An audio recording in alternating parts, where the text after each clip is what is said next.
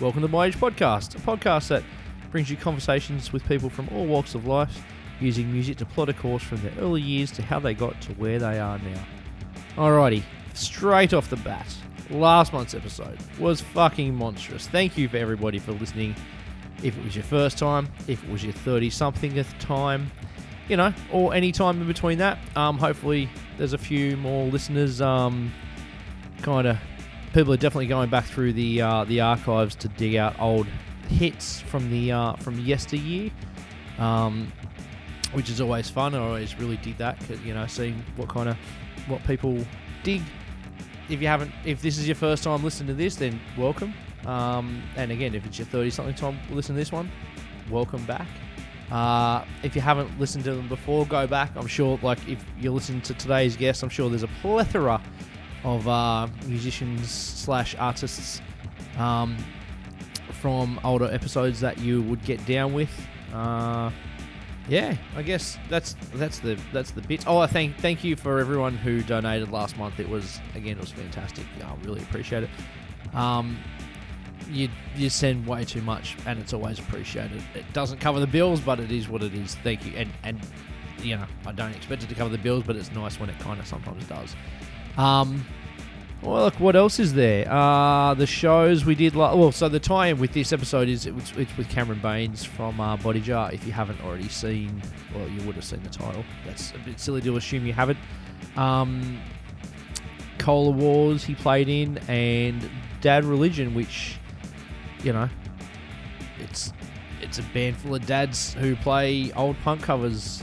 Yeah, we did this. ep- We recorded this episode about half an hour before. Oh, you know, in the lead up to my new band, Through Being Cool, uh, playing with Body Jar in 28 Days at uh, the Entrance Leagues Club, I think it was, at, uh, on the Central Coast.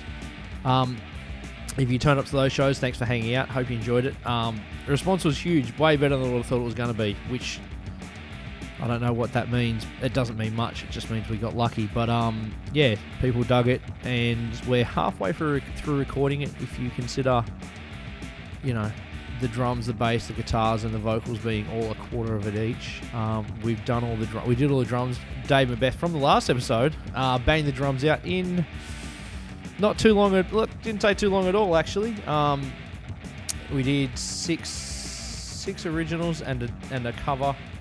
Um, the cover's going to be something different that um something comical, something you know, bonus content for for something. I don't know what it's going to be for, but um we're in the process of doing guitars at the moment. So we did get drums, we did then I did bass um, over a few you know evenings. Um, just kind of little one or two hour spurts here and there. And then, yeah, Trent's part of me in the process of laying down guitars now, so that's fun. Uh, what else is there? Um, but that's about it. You know, that's about it for the moment.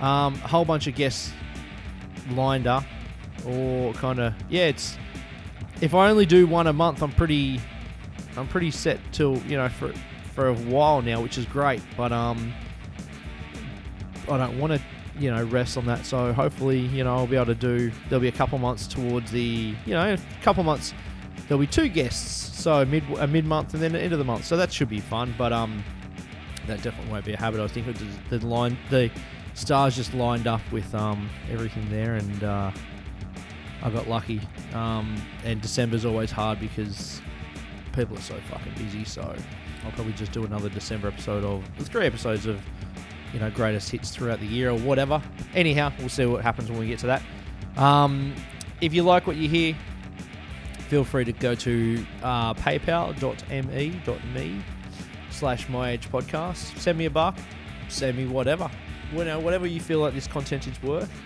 um, all the money i put into it goes back into keeping this baby afloat um, and then any profits not that i've made any profits at all but um, the plan is that when i start you know, exceeding the break even point, um, I'll donate the money to a uh, to a homeless charity, um, the station which Dave Immers, former guest of the podcast, uh, put, put a lot of people onto when they um, when his band at the time, uh, Vigilante, uh, donated proceeds from I think it was all them. A percentage of their merch. oh, Sorry, a percentage of merch that they sold went towards, um, yeah, the station who were, you know, look into it. I'll post links if you're interested, or you can hit me up and I can give you details. Um, yeah, so saying that, Cameron Baines, look, this is this this wasn't going to be like a two-parter, but it just blew out. Like, it's he's one of those guys where you realize, you know, fuck, they've- he's been doing it for that long, and we spoke and spoke and spoke, and we kind of only got up to the part where they became somewhat mainstream popular.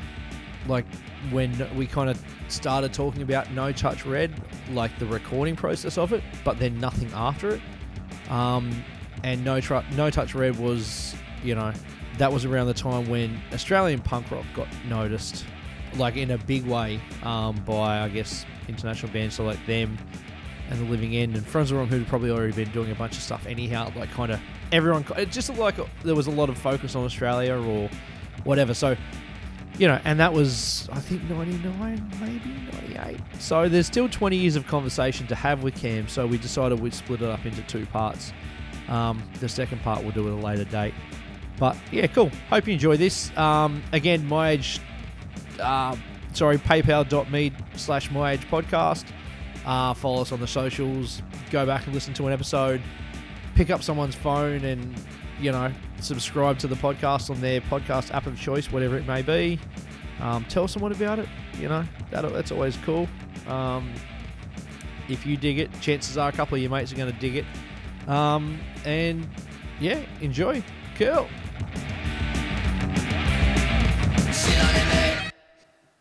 All right, my age podcast, um, episode thirty-four. With me right now, I've got the, you know, I don't want to call him the king of Aust- one of the kings of Australian punk rock because that's kind of weird, but um, it's Cam Baines, by the way, from Body Jar. So just what's up, Cam? Hey, how's it going? Thank you for Um, having me on, on your show. Thank you for you know giving me the time. Um, let's just let's just jump head first in. So Yeah, cool. tell us about the early years, Yeah, parents like your early coming out of the years. birth canal kind of thing. pretty much like what kind of day was it? No, like yeah, like what we what we Box parents. Hill Hospital. It Box was. Hill Hospital. A flea from Red Hot Chili Peppers was born there as well. There you go. you Because go. he's a Melbourne boy till he, He was is, he five. is, yeah. Um, What do they Yeah. do? Like were they musical? um, not really. My brother and sister played piano, but my mum and dad weren't musical, but they pushed us in a musical direction. Okay. And um, and uh, my brother used to sing a lot. and play- Is, do they push you because it was like a they wish they had a done Yeah, it? maybe. Yeah. It was mainly my mum. Okay. I, I'm, I'm not sure why. I'm not. It was really weird. My brother and sister were doing um, piano lessons, and I wasn't doing really anything. But then they pushed me, and I, I s- sang in sing, sang in like the school choir for a little while. Okay. This was probably primary school sort of time, Yeah.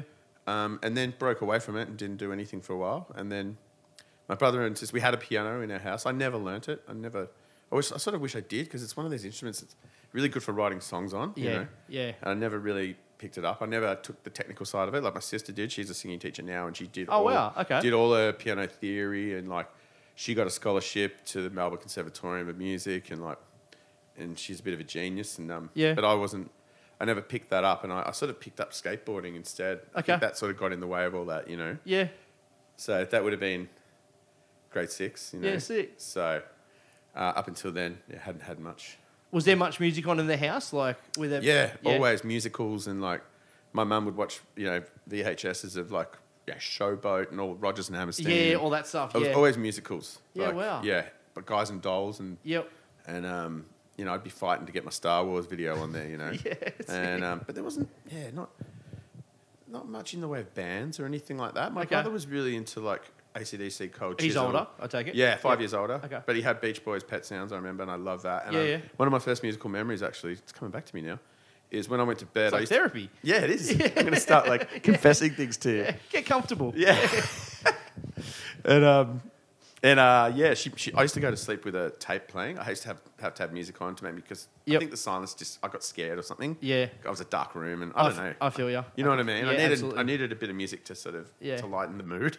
I'm talking. This is like probably when I was four years, three or four years old, Yeah, yeah. maybe even earlier. I don't know. But um, and she made me a tape and it had the Beatles on it. Like I remember it had yesterday and Yep. it had um, Was it like a mixed? yeah, or was- mixed bag. Had Ethel Merman, you know, starting here, starting now, you know, Okay. that sort of. Yeah, yeah. She's like a New York sort of cabaret singer.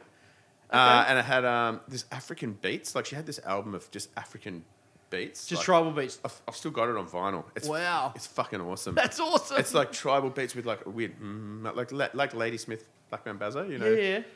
Uh, so it had a bit of that, had a bit of Beatles, had some show tunes. Okay. And I, that was drilled into my head, that tape. Like, Yeah. I'd flick, change the tape over when it finished. Um, Here, There, and Everywhere by the Beatles is one of the first songs I ever remember. Sick. And um, yesterday. Yeah. And she would always listen to the Beatles because they were big. My dad's from England and Oh, okay, right. he moved over here but pretty much right after the Beatles sort of thing. And Yeah. So he loved that. And my dad loved Dave Brubeck and all the jazz stuff. So dad was into that Coltrane and Miles Davis and all that sort Yeah, of stuff. wow. But I never really got into that. It was a bit too sort of advanced for me. It is. Yeah, you know, it's very advanced. It's not um. It's not easy listening. Nah, it's not, man. Yeah, it's- but I love it yeah. now. Like Yeah. I fucking love putting on jazz. It just it's like giving your ears a holiday. Yeah. So when I get to work early in the morning, I put on you know Coltrane or Miles Davis or Yep. someone like that. You know, and sometimes some soul and yeah. stuff. Before the staff get in. Yeah, before the staff get in to Yep. chill, just to chill. Yeah. And it's, it makes me feel like I'm at some sort of fucking dinner party or something. That's awesome. Do you know what I mean? Yeah. Like, but uh, but that's my first memory of yeah of, um, of music and what I was listening to. And I think after that, I took it.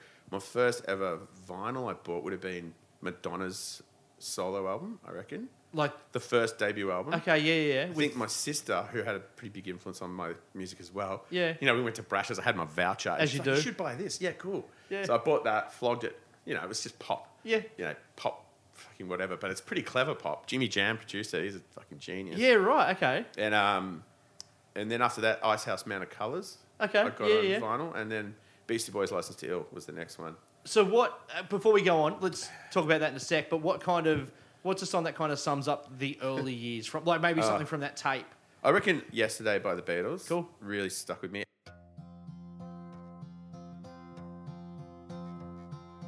yesterday. All my troubles seem so far away. Now it looks as though they're here to stay. Oh, I believe in yesterday. Suddenly, I'm not half the man I used to be. There's a shadow hanging over me. Oh, yesterday came suddenly. Why she had to go, I don't know. She wouldn't say. I said something wrong. Now I long for yesterday. Yesterday, love was such an easy game to play. Now I need a place to hide away. Oh, I believe in yesterday. Why she had to go, I don't know. She wouldn't say. I said something wrong. Now I long for yesterday. Yesterday.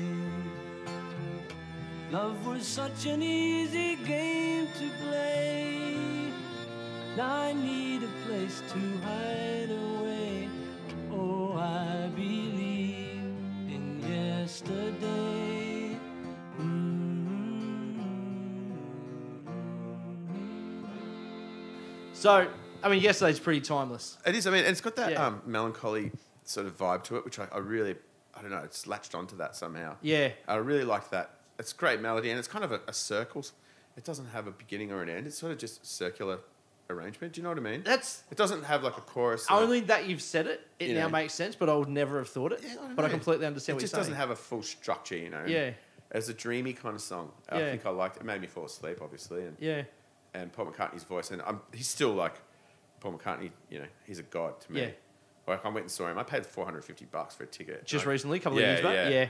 Yeah. And um, me, and my, me and my wife went there and sat in front of him, and we just like, just awestruck for that for that time watching. we him. took our son. He was about a month old. oh really? Yeah. You guys got balls, man. Yeah. It was. Because that could It- it fuck it, did- up for everyone. it didn't couldn't go great. Yeah, it didn't go great. Like um, so when we got there, it was fantastic. Like it was all, it was kind of awake and kind Yeah. of vibing it or whatever. And then just as the lights went down, he nothing to do with the lights, but he was just like, no, this isn't me anymore. Yeah. So we kind of had to shuffle him out. So we were sitting in like the uh, yeah. like the you know the the outside of the venue. Yeah. And this completely random. So this lady comes up to us and goes, "You guys all right?" And we're like, "Yeah, yeah, this isn't working." Da da da. She goes, "I tell you what, come with me." So she walked us to this uh, wheelchair access part. Like she pulled back this curtain Wow. and just goes, as long as you don't stand behind, just stand in front of these people. And it was kind of like, you know, the people that are sitting Yeah. in wheelchairs. Yeah. You can stand back here and view it and do the whole damn thing. And we're like, Holy oh, this is shit. the greatest. Awesome. So it worked out fantastic eventually. See, yeah. that shit's meant to happen. yeah. Man. But the biggest regret of the show was so I was driving and it was, you know, Yeah. 15,000, 20,000 people venue. And we're like, we've got to get the fuck out. So I was like, I'll leave for the encore. Like, Yeah. Mm-hmm. I'll go grab the car. I'll meet you guys here. Da da da da da.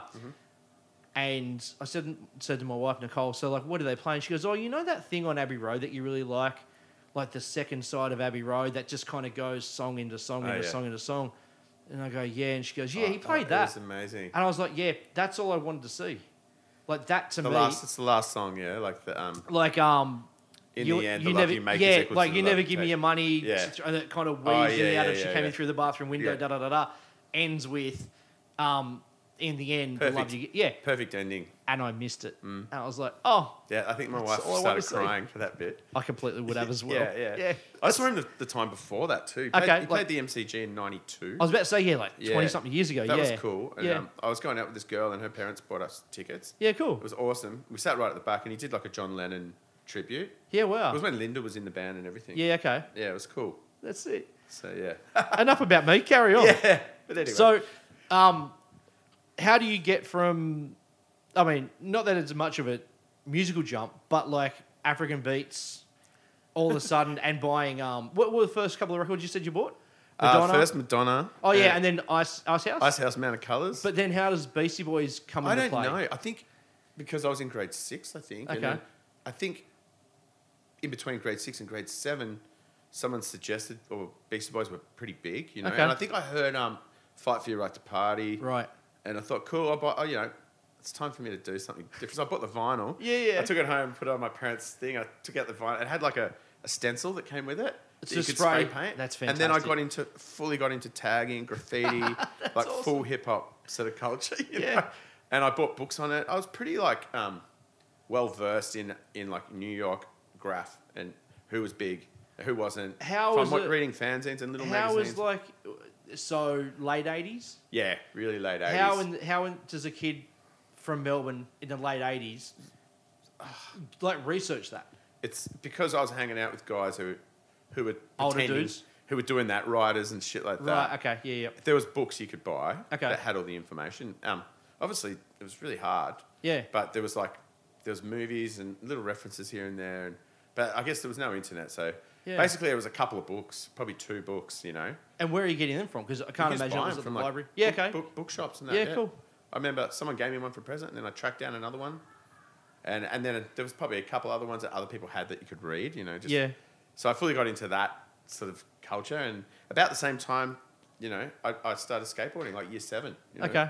Yeah. So Was the skateboarding was it an influence from like older brother, or it was just kind of Um, what was happening at the time? it was like, just kids. Kids. the at school. resurgence of So it. in grade six, I hung out with a guy called Adam Porter, who was my best friend who lived down the street. Yep. Is he And we- still around? Uh, he's still around, but I haven't seen him for a long time. Okay. He's got some mental issues. Okay. But he's a great. He was a great guy to grow up with, and he had some weird family shit going on. But Yeah. I used to stay at his house, and we he bought, he bought a little skateboard. I bought a little skateboard. We we mu- muck around with it, and So it was put- like a one of those. just a like, little plastic board. Okay, you yeah, know. yep.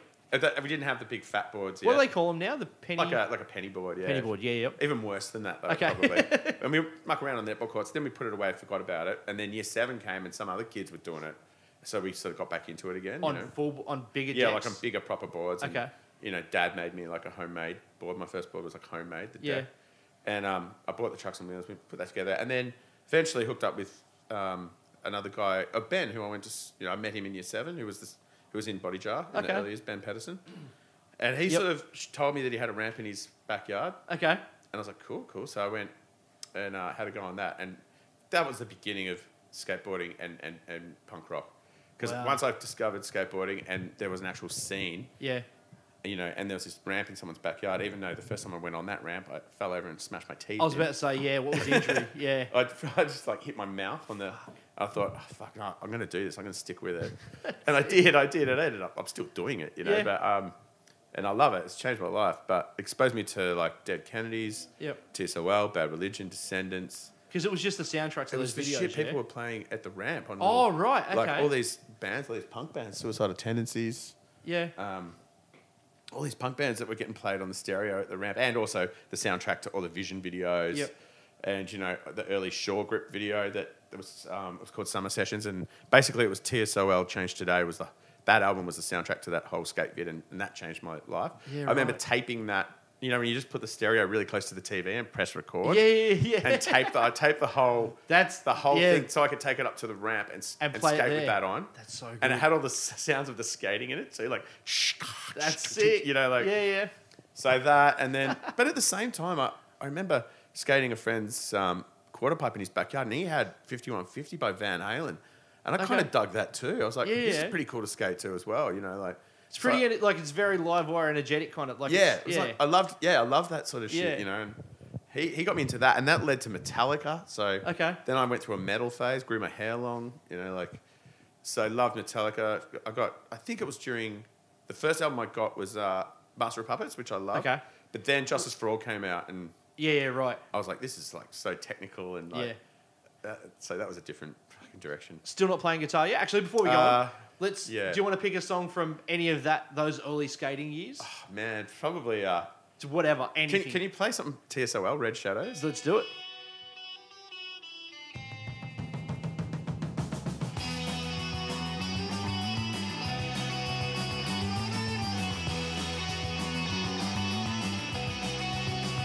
Something has changed today. Everything is out of place. You said we had to go because you saw the red shadow.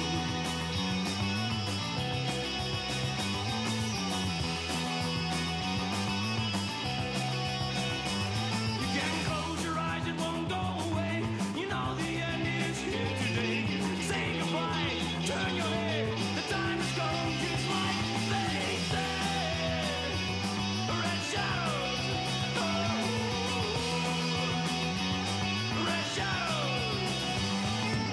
shadows, oh, red shadows. I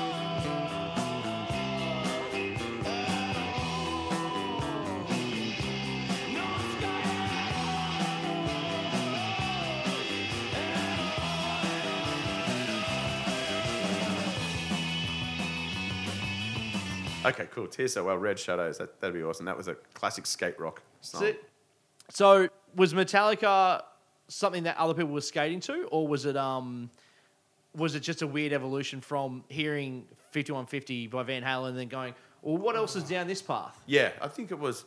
Okay. What else is down this path? And then someone bought, someone we were hanging out with at the time.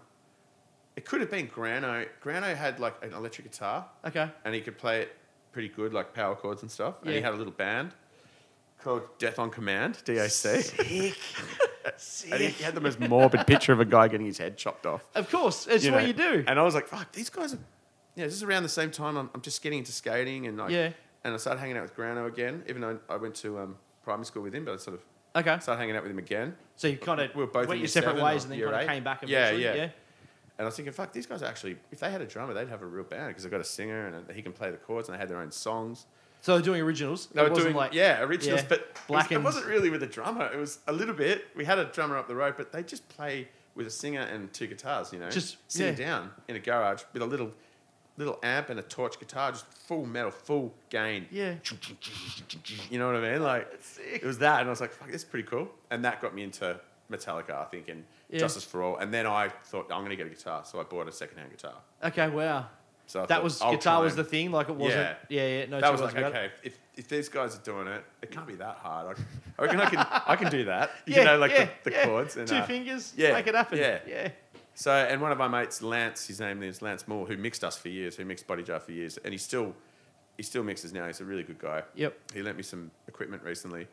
Uh, he had a guitar. I think it was like an old, just a copy of a Strat, and I Yep. bought that, and he showed me a few chords, and and then I bought all the Metallica tablature Tab books. books, Yeah, yep, and yep. just fucking went through that, chewed through that in my bedroom. Were you getting lessons like hand in hand, or you were just like, hey, I, I did can get a work it? few Yeah, at okay. the start, but I, I just I, I learned like twelve bar blues. He taught me like Stairway to Heaven, Yep.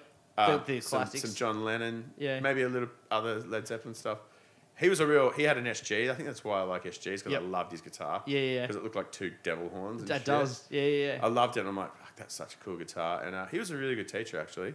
He has a lot of patience, you know. So Yeah. I probably did ten lessons and then thought, oh, I've got it from here, mate. I'll take it from here and you yeah. know, that was it. I'm not very good. I mean, obviously, I can't. Technically, I'm.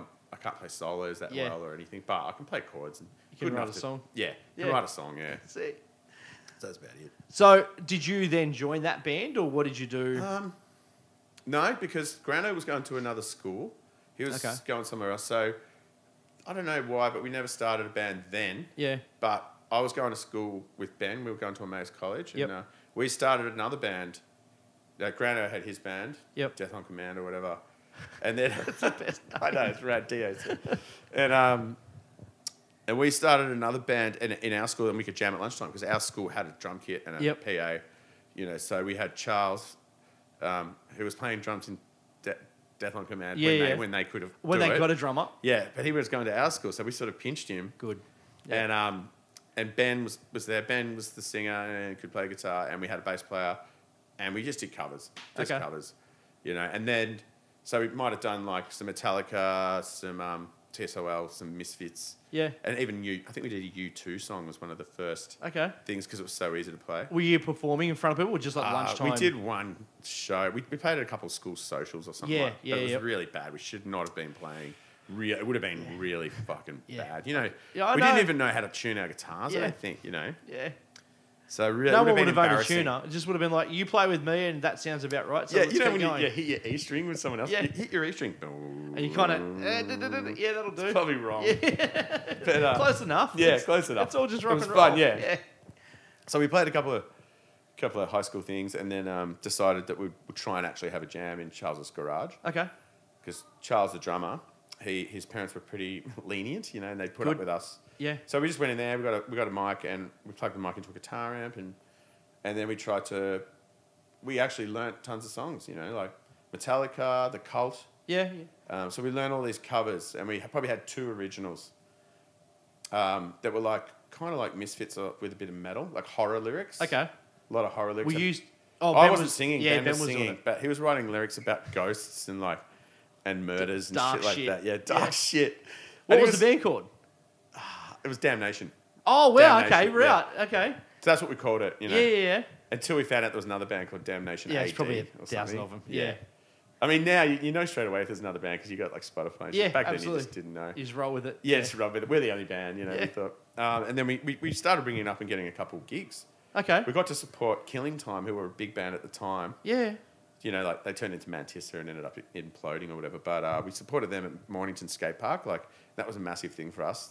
They just played at Mornington Skate Park on a Saturday afternoon. Like outdoors. No, Oh, indoors. indoors, okay. No stage, just on the ground. They had a big PA. It was pretty cool. And they needed a band to s- play first. And somehow we, we got that gig. Probably because we skated there every I was Saturday. going to say, yeah, yeah, yeah. And um, and then after that, we got a bit of confidence. We started ringing pubs like the Bendigo Hotel in Brunswick Street. And, Yep. Oh, sorry, Johnson Street. We rang them and said, "Can we? Is there a gig we can have?" And they're like, "Yeah, come and play this gig next weekend with Bean Feast, who are actually like good. They were like a Fugazi, you know, they were a really cool band. Yeah. That was our first sort of pub gig. Excuse me. And That's all um, good. and then and then there was at the same time or just after that, the all ages scene started bubbling in Melbourne and and, Okay. you know, and there was venues in Croydon, which is in the eastern suburbs of Melbourne, called EVs. Yeah. And um, and there was a soccer club there that everyone used to play as well called the Hull.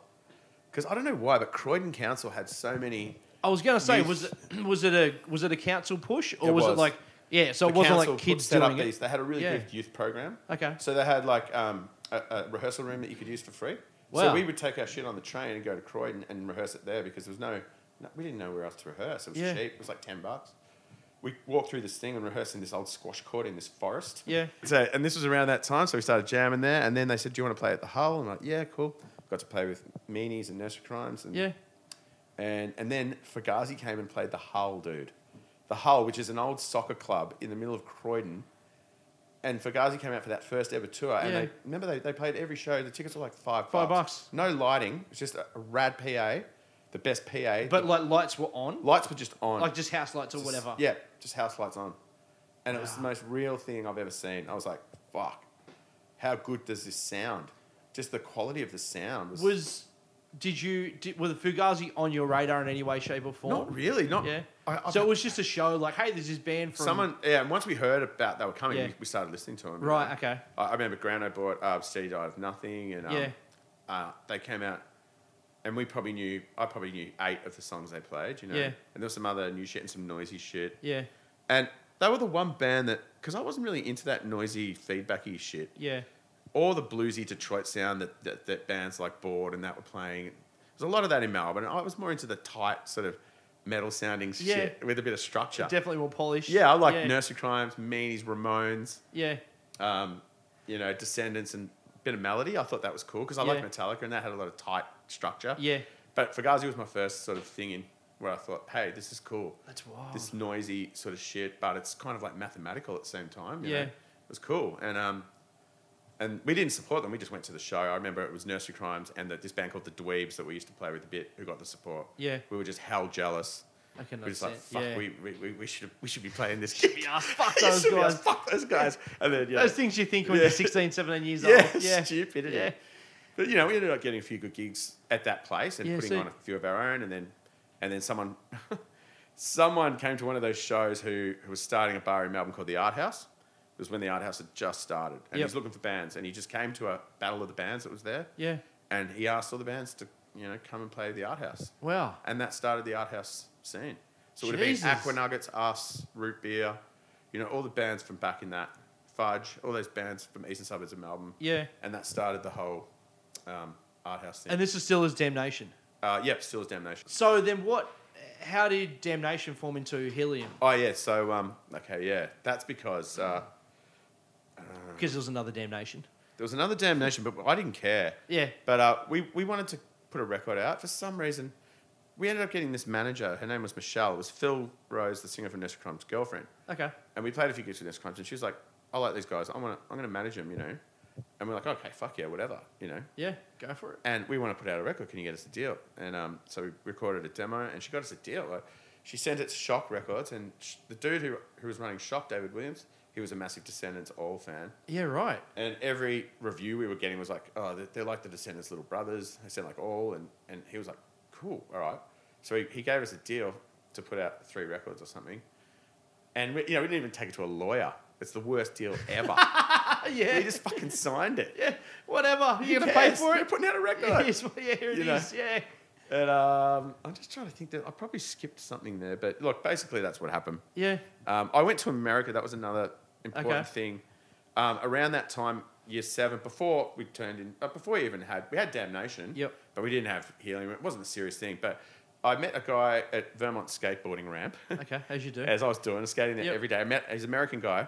He was over here because his dad worked for Cadbury okay. and there's a Cadbury factory right near Yep. the ramp. Yep. And um, he was really rich, rich sort of family. yeah.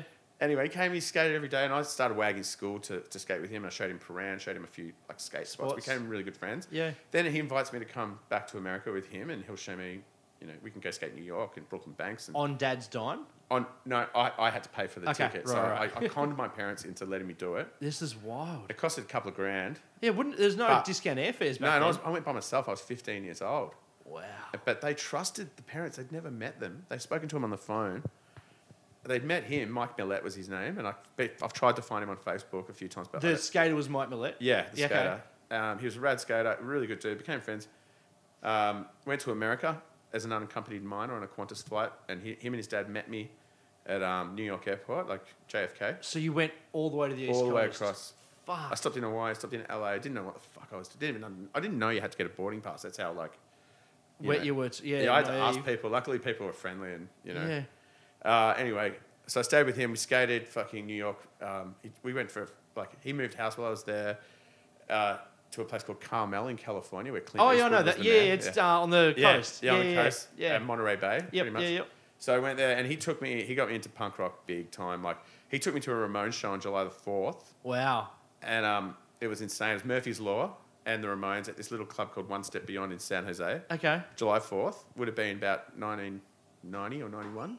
Yeah. Oh, yeah, yeah. And um, anyway, I got DD Ramone's book and I read it, and he, he mentions that gig that I was at in DD Ramone's, saying that was his last ever show. So I Fuck. saw DD Ramone's last ever That's show. pretty cool. So that was cool. Anyway, and he took me to Tower Records, and I bought Descendants all on cassette. and Yep. I bought a bunch of punk you know, misfits and stuff. He was just like, here's what you need to Oh. Here's buy. what you need to buy. Yeah. Yeah. And I took it back and showed everyone at the ramp, and everyone borrowed them. I remember I got the Descendants tape back Yeah. after about a month and it had no writing on it. You know, it usually has the yeah, song it's used to- titles. It was completely, Yeah, just scratched off. just, it just completely Yeah. scratched off. And um, so that's just a side story, I guess. That's unreal. Yeah, that's how I got fully into punk. And then Yeah. the metal thing was gone then. I was Yeah. like, okay, I just like this punk stuff. And and played, obviously, all the Fugazi shit happened. And then the all ages scene started happening. We got the deal with Shock. We put out an, a Helium album. Okay. So the shock guys are like, you can't call yourself Damnation. If we're going to do this record, you got to change the name, you know? Okay. So we're like, blah, blah, blah. I don't know. Someone came up with Helium. I'm like, whatever. Shit name. But let's put out the fucking album. I think we Yeah, had th- that a was the thousand priority. names, but we just Yeah. could not decide on one. Yep. Let's just fucking call it that. And then someone came up with that graphic that you can't hold me down thing with the hands. And Yeah. So that's cool. And so we did that album. We just recorded it quickly. It sounds like it's recorded on toy guitars or something. Like it's real small, tiny little sounds. And um, we put that out. Nothing really happened. It was just, I think it got a few good reviews in like street press. That time to grow up single. Yeah. But nothing really happened. It was pretty, it was a pretty dismal album, but it didn't deserve anything. I listen back to that now. I think it- we were way too young to be doing an album. We should not have been allowed Yeah. until we were at least eighteen or nineteen. you Yeah. know, and uh, we didn't know much about the world, so we. we But it's we- it's all like it's all a monstrous learning curve. it is, yeah. especially back then when there was no like hey here's here's here's Yeah. what you do here's the steps it's like no no no I know. i guess th- like metallica recorded an album so we should just Yeah, record we an can album do that. Yeah, it was Yeah. stupid, and not have a proper producer or Yeah. anything. Like no one to push us or make us better. Like yeah I think I think I was just too pushy. I was really I just wanted to do it. I was Yeah. like, let's just fucking do it, you know.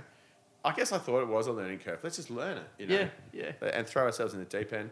Didn't do much. Came out. We did a few shows, and, and we went to Sydney. I I might have driven to Sydney a couple times to play some shows. wow cool yeah. who played were you in- playing with in sydney uh, we played with Lawn Smell, Oh, I cool. think, Yeah, and yeah. um, we did a show in Wollongong that Dave Curley hooked up at the Wollongong Youth Centre. Yeah. that was our first show out of out of um, victoria Victoria. He was a legend. He hooked us up. So we played with Zambian goat herders and uh, someone else, and then we went to Sydney and played two shows. yeah I can't even remember. Oh, it might have been Blitz Babies, okay yeah yeah yeah, who were fucking cool. yeah very And um, and then we drove back to, to Melbourne that night. I think we, we after didn't the even show Sleep. Yeah, fuck that we did yeah. that a few times. Like we, we almost had, we almost died on the roads a few times. yeah I c- I can Drivers imagine. falling asleep and like you know, yeah um, we must have driven to Sydney 20, 20 or thirty times I reckon, in our time.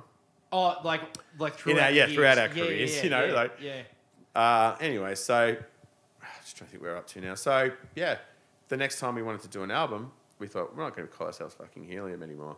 Let's come up with a proper name. Okay. You know, get it, and then we, you know, we got a. Um, we still had Charles playing the drums. We still had Grano.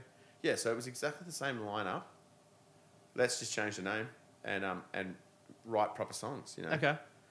So uh, decided to. We changed the name to Body Jar.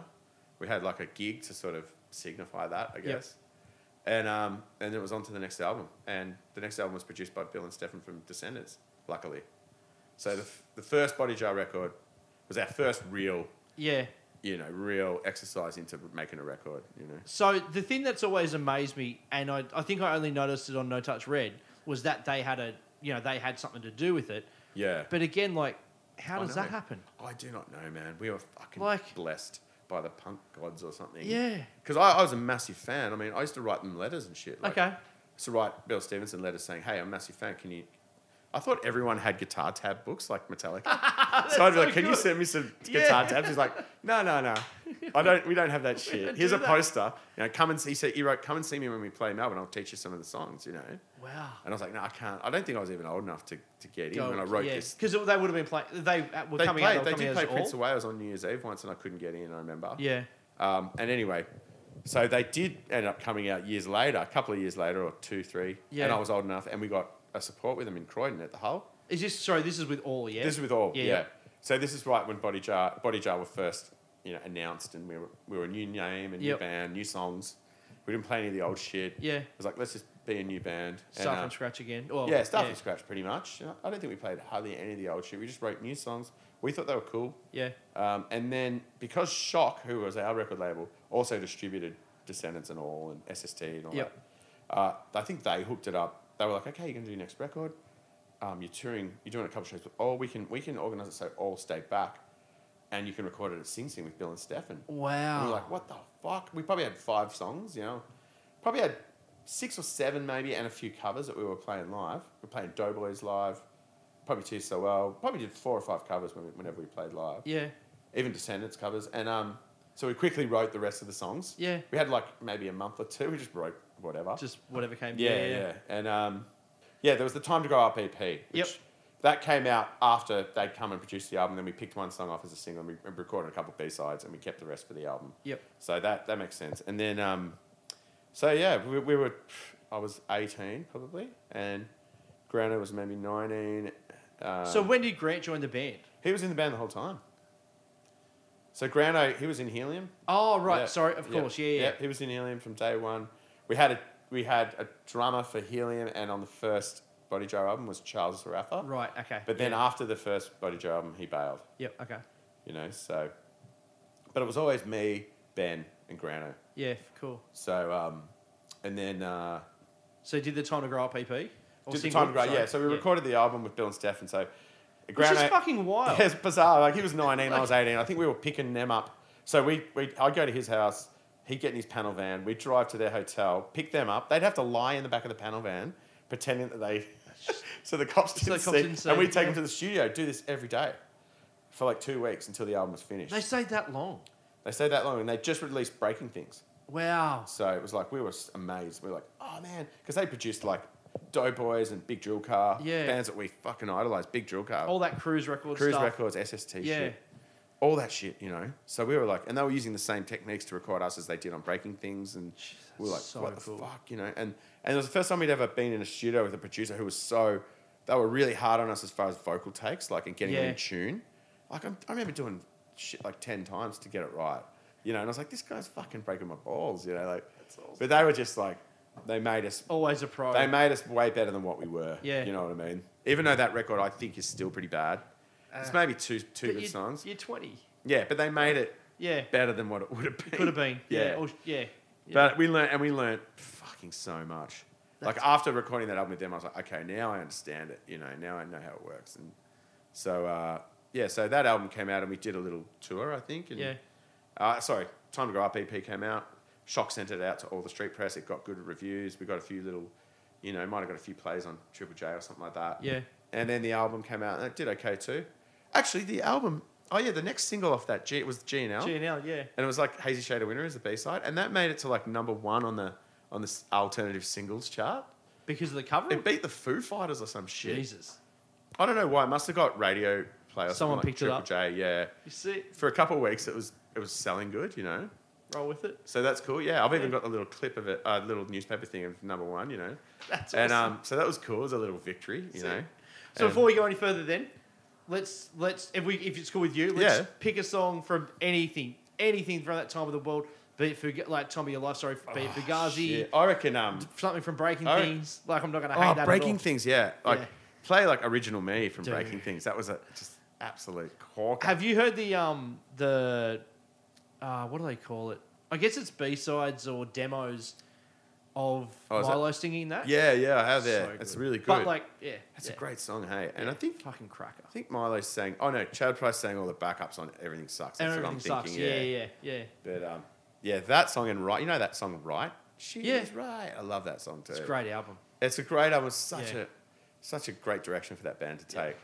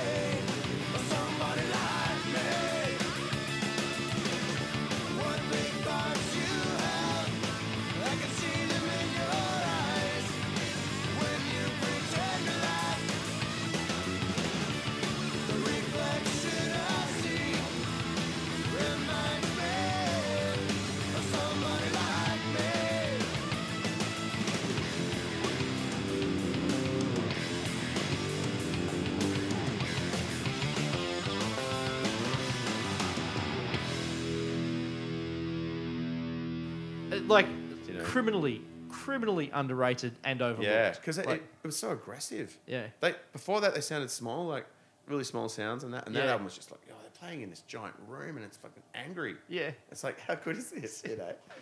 I didn't know. Yeah. I had no idea about the Descendants connection. Like, again, I saw No Touch Red and was like, Yeah, yeah. how the fuck does this happen? yeah, I know. I don't Like, know. Yeah, it you was know, weird. yeah. We were just lucky with that, I reckon, because Yeah. we idolized them, you know. So Yeah. it's like, yeah, for sure, let's get them no matter what, you know. Like, so Shock had the connections too. you Yeah. know, 'cause And it- this is around the time that. What what year was G and L and Tom DeGraw? it would have been. So Breaking Things did that come out in '92? You reckon? Yeah. So I reckon I Yeah. reckon um ninety four is, Yeah. is when So it was just when everything yeah yeah blew up. yeah Yeah. yeah. So we were going a little bit even before that when it was all grungy Nirvana shit. Yeah. And then Green Day and Offspring came and it So changed a little bit. What was it like? What was it like trying to play, or not trying to play? What was it like playing that kind of skate punk? Well, not Yeah. skate punk, but you know that that sound yeah. when everyone wants to sound like Pearl Jam or That's Nirvana. that's what's kind of hard because Yeah. we were playing all the same venues like the Richmond Club and, Yeah. and the Corner, and, and there was an all ages scene starting, but it was all bands that sounded like it was like Seaweed Gorillas and Bored and I don't know, just all these bands that sounded like Nirvana to me, Yeah. heaps of them. And that was cool, but it wasn't our thing really. Yeah. So we, we struggled to find bands to play with, or, or we just play with them. yeah, You know, but be the odd one out. But it was like Nursery Crimes and Meanies, the bands that we liked, because they Descendants played a. I mean, m- uh, Nursery Crimes played a Descendants cover, Silly Girl. Yeah, So we yeah. instantly fucking fucking Clicked. went to every gig, Yeah. you know, because someone else is, knows about this band. Someone's But as in far on as it, we were concerned, we were the only ones that fucking knew about them. you Yeah. know? And and Nursery Crimes, you know. that's awesome. That's, that's what we thought, you know. Yeah. And um, so we played with those, and then and then as we as we go along a bit more, there's more sort of punk bands sort of starting out. Yeah, yeah, Uh, You know, so there was there was an all ages scene that spawned. yeah, I guess No Comply were one of those. Okay. They were a bit more metal. They never really. They didn't go go too far, but they were doing that sort of punk pop thing really Yeah. early on, I reckson. And then um, oh, I'm just trying to think who else we played with back in the day.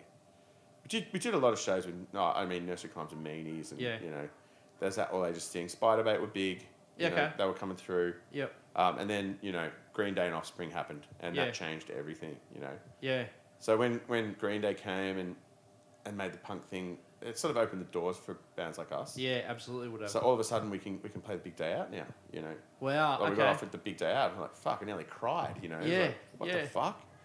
And um, and then Offspring came. We got an Offspring support. Yep. to play with them in Melbourne. So it was another sort of just the one show, not a tour. yeah, Yep. just the one show. Yep. And uh, that was at the, the Palace or something. It was sold out. It was like Yeah. for Smash, so it was huge. you know. Monstrous, yeah. And and Shock was putting that album out as well, so they Yeah. were making tons off that. So Shock had all this money. Yeah, because I Yeah. remember that, like that was the I remember hearing like basically the '94 explosion kind of made shock into what it is Oh, now. yeah. Like Imagine it how kind of much just money, funded yeah. it. Yeah, They had all the like all the big labels, all the big indie labels. Yeah, you know. yeah. And yeah, that was great. They did really well. yeah, It's a pity what happened to them, but um, yeah, they they did really good. So anyway, when that happened, I guess that was when we s- sort of started thinking about doing our next album. yeah, So it was um, uh, we did Rim Shot. yep, and we recorded it with Kai Dahlstrom, who did Nursery Crimes Fun Hurts, which is an album we loved. Yeah. And he owned Sing Sing Studios as well. right, okay, And um, so we wanted to do it with him because we love Fun Hurts. And, and uh, so we started it. We wrote, I, that's when we got Ross on the drums, sorry. That's Okay. a massive thing. So Charles left. He wasn't into it. We wanted to play fast. He couldn't play fast. okay, Um, and he wanted to go get a job in a bank or something boring. as you do. Yeah, so we're like, Ross, let's try and get Ross. So Ross was playing in Swamp Rats, who was sort of o- on and off. Sick, We yeah. sort of pinched him, you know. Yeah, right. It was probably, I don't know. We just we love the Swamp Rats. We go see them all the time. Then we said, Ross, do you want to have a jam with us? And I think I don't know the other guys in the band. I don't know what they thought, you know. Yeah. And he was like, No, no, no. I got my band. I got my band. I can't do it. Can't do it. I'm like, Okay, cool. We'll, we'll look around for someone else. Yeah. And then he, like maybe two weeks later, was like, All right, maybe I will come and have a jam. And I remember jamming with him the first time. And it was like, Fucking hell. This guy's unbelievably fast. Like we wanted a fast drummer, but this guy's like ridiculous. Yeah. He was so fast, you know. Yeah. And we'd written all these riffs, you know, that we wanted to make into songs. And I remember playing them with him, and they sounded great, you know. So Yeah. it ended up, yeah, he joined the band, and we wrote Rimshot, and um, went and recorded it at Sing Sing on two inch tape Yeah, with Kai Dahlstrom. So every it's such a tech album. Like you, we were talking about tech bands Yeah, yeah, yeah. before, Satanic Surfers Yeah. and Wilhelm Scream. Well, it's so much absolutely is, yeah. like harmonies and It's like you fucking know, hard to keep And up it was with, all yeah. there's no edits on that. It was all two inch, wow, all one take. Like Ross playing it as one take. You know, Jesus, if you listen to it, it's pretty like because we did a tour where we went back and learnt it and played all those songs. It Yeah, was yeah, yeah. ridiculous some of it. You know, yeah, so we did that, and that made a massive difference, I reckon. Yep. Like, it just, I don't know, it just felt like that was the right, like, what we should be doing. So we got a new drummer, and it just felt right, you know. And um, we did Rim Shot, put that out, did okay. Then all these other labels, like, wanted to put it out. Just sniffing Actually, I, around. I totally missed it. Yeah. The first album, which we've just covered, Yeah. got released in Japan on this al- on this label called Real Cool okay, which is owned by Tech- Tichiku, which is like a big major label. But we got the we went over to Japan and played these big shows with Face to Face. it's just on the smoking flight. Yeah, and we got a smoking flight to bloody Japan. I could hardly even breathe when I got to the other end, let alone sing. Jeez, yeah, And um, yeah, we got to play face to face, and we were big over there because we got played on this huge screen in this in the middle of this busy intersection. And the video clip for, was for um, Time to Grow Up, and it was all like little kids in a kindergarten. Remember Yeah, the yeah, video? yeah. So that for some reason that really took off there in Japan. So we, and ever since, you know, we've been back there six six times or something. Okay. So that happened on the first album. Anyway, Ross joined, did rim shot with Kai Dahlstrom, who could only. We had the studio booked, I think, for three weeks, and he, he lasted about ten days. And he was like, "Dudes, you guys are smoking way too much weed. I can't." He couldn't handle it because we were just like Oh. yeah. smoking joints like non-stop. Let- Let's listen to it on the big speakers, eh? you know. And he's like, dudes, you gotta like. So he had another guy come in and finish the tracking, and then he came in at the end and mixed it and just killed it, mate. Wow. Like I reckon he mixed it really well Yeah. because it's really hard. It was fast and Oh, dude. hard to get that separation, but he managed to pull it off. Yeah. I'm still really proud of that record. Yeah, understand. I think that was like a, a turning point, you know. Yeah. And then obviously um, there was a couple other labels like Burning Heart, who we really respected, Yeah. Oh, who, wa- who wanted to put that, that album out, and Revelation in America. Uh, So that's that's something that's always interested me because you guys are on the in-flight program Yeah, that's right, compilation, yeah. and that was so. Did Rev do that in the US? Like, did Rev? Sorry, did Rev do Rimshot? yeah, in the US. in Right, the US, okay. they licensed it for the US. So. Yeah, right. Because I was always wondering how that Yeah. kind of came about. Because It was weird. I It's think Rev, I like, think it's because Rev uh, was not your- being distributed by Shock. oh, so they kind of repaid the favor. Yeah, I think it was just a favor favour yeah. thing. Like Shock probably put out Shades Apart or something like that, and, Yeah. and they put out us, you know. Yeah. But we went over there and did a tour and got to play CBGBs. Wow, that's cool. You know, with, yeah. with all these rad bands like Farside and Iceburn and all these. Yeah. It was mainly kind of a hardcore label, but for some reason they. oh, it's the hardcore. yeah, label. it's, and Like, I it's- remember like yeah, we were getting merch made for the tour. yeah, When Rim, Rimshot came out, and we were going to go to Canada and, and US with Vandals and a few other things, and they're like, "Oh, do you want to? If you want, you can put the Revelation logo on the back of your T-shirt." I'm like, "Can we just put the Revelation logo on the front as well?" And just that's awesome. So there's body jar shirts. yeah, out so we there got with Buddy Rev Jar logo. on the front and the Revelation logo on the back. That's and I was fucking like, this great. is, we've achieved something, guys. Yes, it's that's You a know, massive like This is a massive thing. Yeah. Like they don't care if we use their logo. You know, like they want us to. they want us to. Yeah. You know? We were like their punk pop sort of thing, I Yeah. guess. So they, they did ads in Thrasher and like Yeah. and, and they treated the, the tour seriously. I think they gave us a bit of money. It- Like that album they did on vinyl, Okay. which is really hard to find. Like, yeah, but you I've, can. I've got a mate who'd spent a lot of money. To yeah, I do think it. there's like Yeah. 500 of them or something like that. Yeah. So, so that was cool. And and then I, I can't remember what we did in Australia. Probably just did some supports and Yeah. you know, and, and played played around the traps and you Yeah. know. But we had a few, yeah, international, you know, victories there, I guess. Yeah. You know, Japan, America, Canada, and oh yeah, and Southeast Asia. So there's a, there's a label called Pony Canyon, Okay. and they wanted to put it out there. So we did a little tour of like Singapore, Thailand, and Malaysia, I think, Okay. which is really weird. Just playing these weird venues to With anybody else, or just Uh, like as in yeah, with there was another other- touring band? Sorry. no, there was another local band supporting. Okay. I remember it was illegal to stage dive and illegal to mosh and stuff, but they still did it. And there was like armed guards and shit. It was pretty gnarly. Our driver had a, a gun in, in the glove box, like a revolver. but there was like, they sold it on cassette, like rimshot on cassette Okay, over there. yeah, so yeah. that was pretty crazy. Yeah. Anyway, so that era kind of finished and then we were on to the, the no touch red Yeah. side of things, I guess. Which, like, in my mind, I mean, that's kind of where I jumped on the body jar, I guess, train.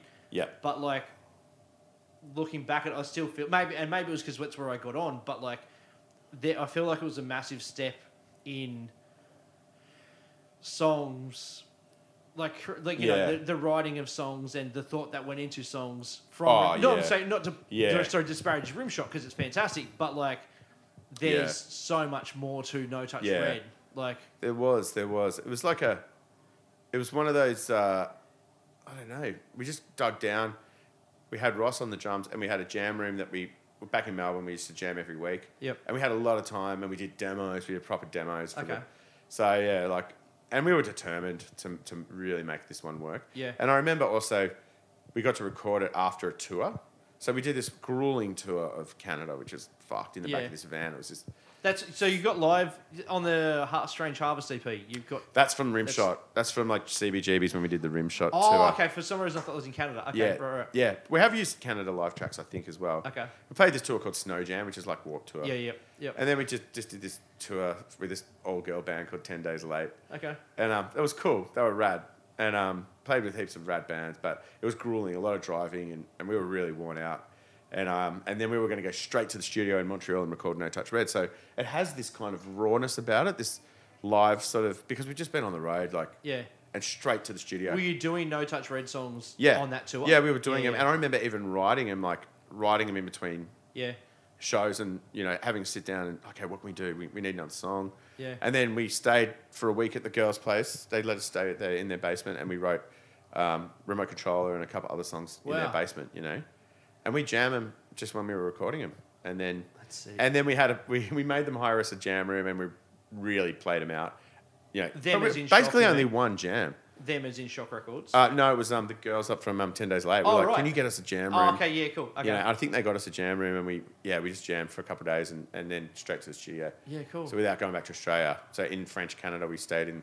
We recorded No Touch Red in this fucking amazing studio called Marin Heights. I don't know if you have a look at the history, Google Okay. it one day. Yeah. I mean, everything was recorded there in the '80s. Like the police recorded Synchronicity, and um, oh wow. you know, Saturday Night Fever sound- soundtrack, Corey Haim, Yes. like all this shit. And it's Just this 80s. beautiful studio, Yeah. beautiful 80s on this lake.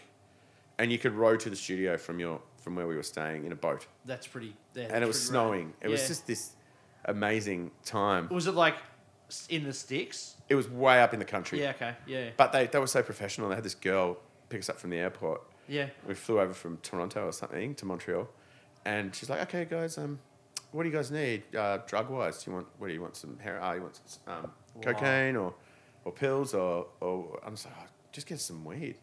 Just some weed, that'd be great. Are you We're sure? simple- She's like, really? You We're don't want simple folk. you don't want any like you know powders or Yeah. no no. I was really scared of you know doing that shit. Yeah. you know recording. But the engineer that we had was fucking pounding down Just- coke Yeah. the whole time and until he was in a coma and we just could not fucking wake him up. I remember Jesus. anyway. But we had um, Jim Munro who recorded Far Side Rigged, which was a fucking corker album. We stayed in a house on this river.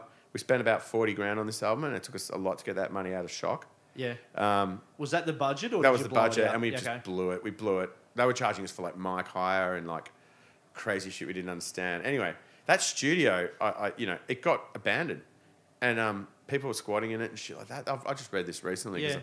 I've been researching it a little bit, and it's but it's a really famous studio. Wow. And someone was going to re- redo it and rebuild it and shit, but To our I just love basket. all that sort of old Yeah. old shit. But um, so that album got recorded there. We took it back to Melbourne.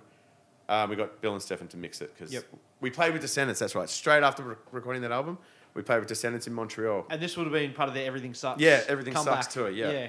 So they're like, you can play with Descendants before you go home. We're like, Yes, fuck the yeah. fuck we will. Let's Yeah. do it. And so I met up with Bill and Bill and I told Bill, I'm like, dude, we just finished recording this album. I think it's cool. I think it's a good album. He goes, right, dude, you, dude, you want someone to mix that shit? I'm like, fuck yeah, dude. Yes, How much would please. it cost to mix? He goes, I'll do the whole thing for like five grand, man. It was like cheap. Well, okay. five cool. grand, Yeah. I think. So we sent him all the two inch tapes. Yep. Um, actually, it was recorded on an Otari radar, which is before Pro Tools, so it was digital. So we had to get them bounced down to two inch tape. Yeah, okay. And then send him two inch tapes. And Yeah. then he would send me mixes in the mail on, on cassette. Fuck. So he sent me a remote controller and said, Do you want the snare drum to be like metal or do you want it to be like danceable? I remember him saying that, you know. Yeah. I mean, I want the metal, the metal This drum. is calling him or yeah, he's he would writing. call me. He'd Yeah, call me, yeah, cool. Did you get the tape, man? What do you think of the Yeah. guitars? You know, like, it was cool, man. And Jason Livermore. yeah. um, so was the blasting room? yeah, it was a Were functional. they? Yeah, was it, they were actually? It wasn't just mixing it; they were recording it. I think that they, I they think had so. recording. Yeah, I think features yeah, as well, because it would have been uh, after Pummel, which was the next album, Which, yeah, of course. which is yeah, how yeah. they made the record with the advance for Pummel. Which is how Yeah. they made the studio. That's yeah. because it was on a major. yeah, yeah. So they did that with their advance, you know, which, is- is very smart, Just genius. Yeah. like it's Clever, What do you clever. expect? From, yeah, clever Yeah, nerds. yeah, Um, fucking great, but uh, and they did a great job mixing it. They made it sound unreal. yeah. So, you know, and then we got the tapes back. We needed someone. We needed like we got to a point where like Triple J weren't playing us really. That's a little bit. Yeah. But it was like we. It'd be rad if Triple J would play us, and we could like tour non-stop and just go to all these regional. Yeah. And the Warp Tour happened, so we did the Warp Tour. Graham Ashton, who was a great, I don't know, record man in Yeah. Australia, who worked for EMI for years as well. He was working at Shock. He liked us. He presented it to Triple J. They put it on high rotation straight away. Like, Oh, remote control wow.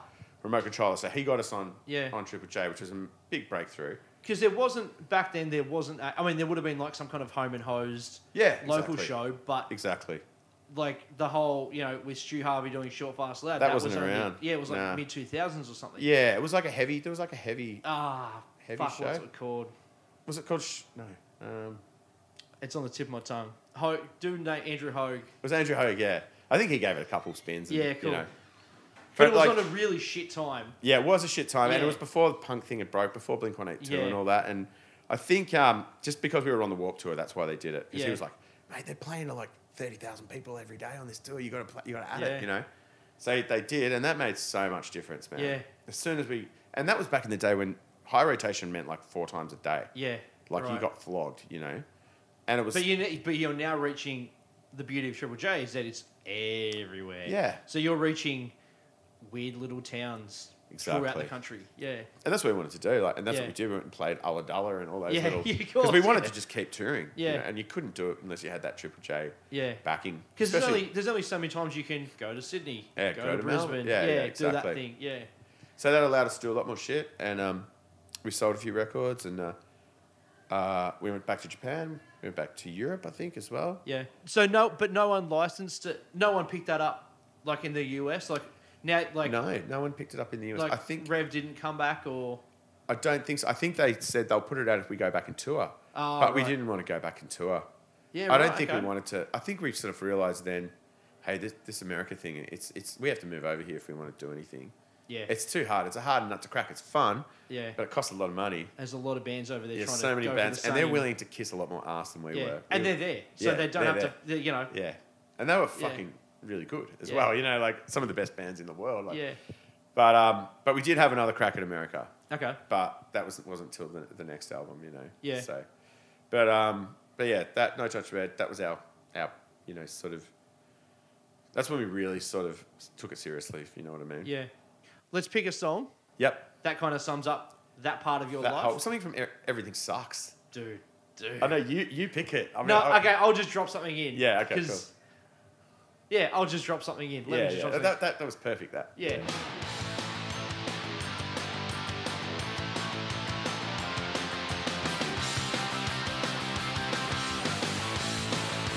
I listen to you for hours. I listen all day just to riddle me the right way. Sing your song in the shower. 'Cause you got a way to say what I can never say right. Right on.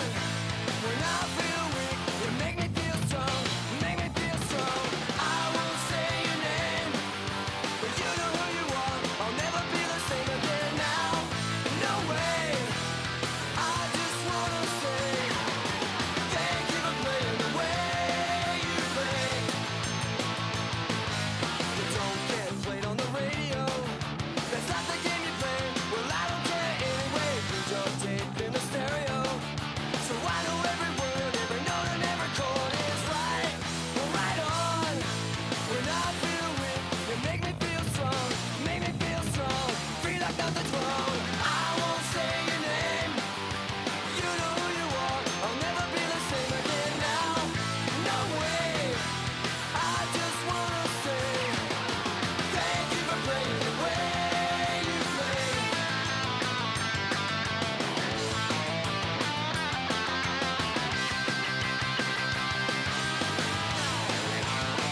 Did you know you're why I go and waste my time at a rock and roll show? Let me know I'm not alone. Make me feel strong. Make me feel strong. Feel like nothing's wrong. I won't say your name. You know who you are. I'll never be the same again now. But no way. I just wanna say thank you for playing the way you play. Thank you for playing the way you play. Hey, thank you for playing the way you play.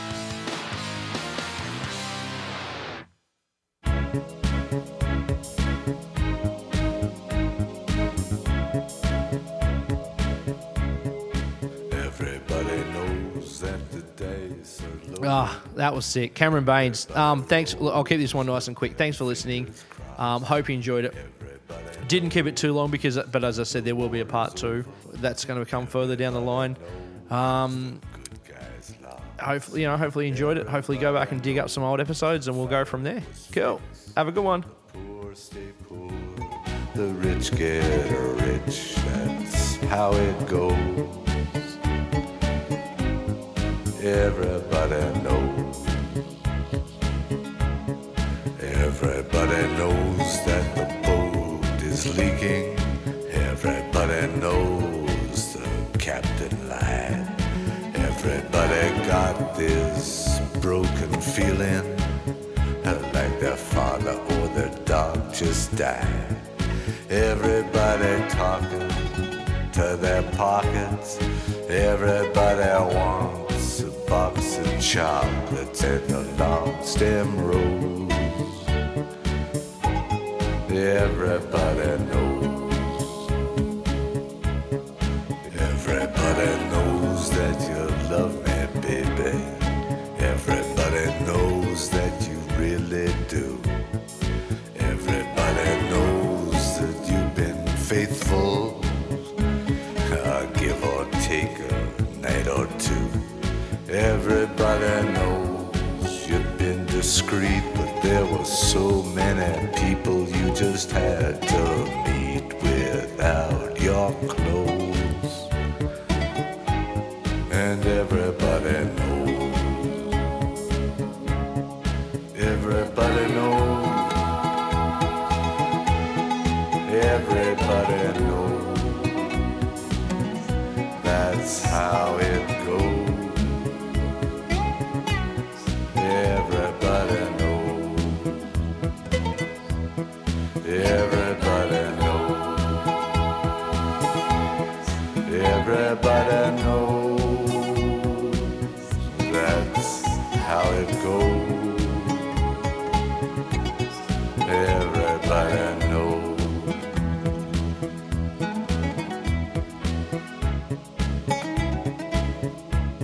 And everybody knows that it's now or never. Everybody knows that it's me or you. And everybody knows that you live forever. Oh, when you've done a line or two. Everybody knows the deal is rotten. Old Black Joe still picking cotton for your ribbons and bows and everybody knows. And everybody knows that the plague is coming. Everybody knows that it's moving fast. Everybody knows that the naked man and woman are just a shining artifact of the past. Everybody knows the scene is dead, but there's gonna be a meter on your bed that will disclose what everybody knows. And everybody knows that you're in trouble. Everybody knows what you've been through. From the bloody cross on top of Calvary uh, to the beach in Malibu. Everybody knows it's coming apart. Take one last look at this sacred heart before it blows. And everybody knows. Everybody knows. Everybody knows that's how it goes. Everybody knows. Everybody knows. Everybody knows. That's how it goes. Oh, everybody knows.